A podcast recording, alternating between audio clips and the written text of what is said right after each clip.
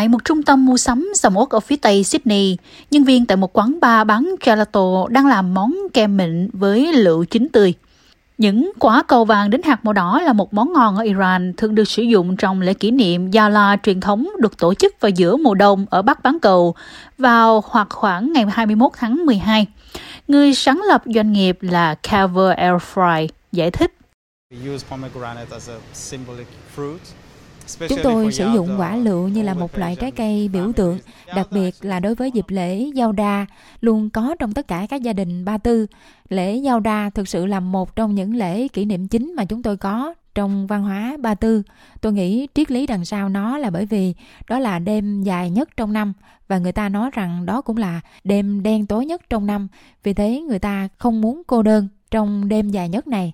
Thế là họ ngồi lại với nhau, họ có thời gian cho gia đình, họ dành thời gian cho gia đình ở bên nhau cả đêm cho đến khi mặt trời mọc.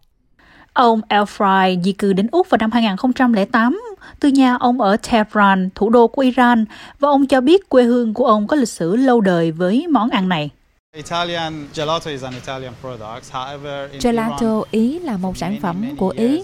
Tuy nhiên ở Iran thì trong nhiều năm chúng tôi đã có một loại gelato khác được làm bằng nghệ tây, quả hồ trăng và kem.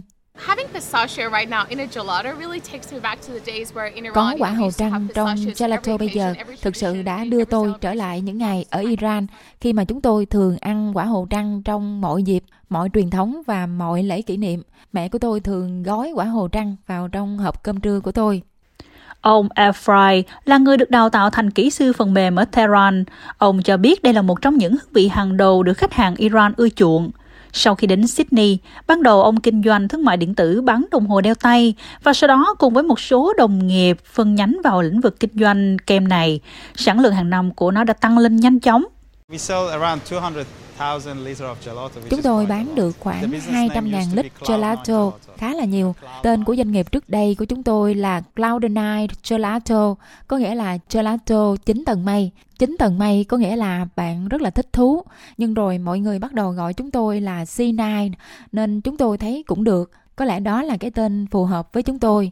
C9 thực hiện nhiều sở thích đa dạng với các hương vị được thiết kế để thu hút khách hàng châu Âu, Trung Đông và châu Á. Matcha, black sesame, taro, Matcha, mè đen, khoai môn, sầu riêng. Đôi khi các món này rất là phổ biến trong cộng đồng người châu Á. Chúng tôi không chỉ bán đơn thuần gelato Ý, chúng tôi không chỉ là phục vụ món tráng miệng hay là một quán kem châu Á. Chúng tôi kết hợp tất cả các nền văn hóa với nhau.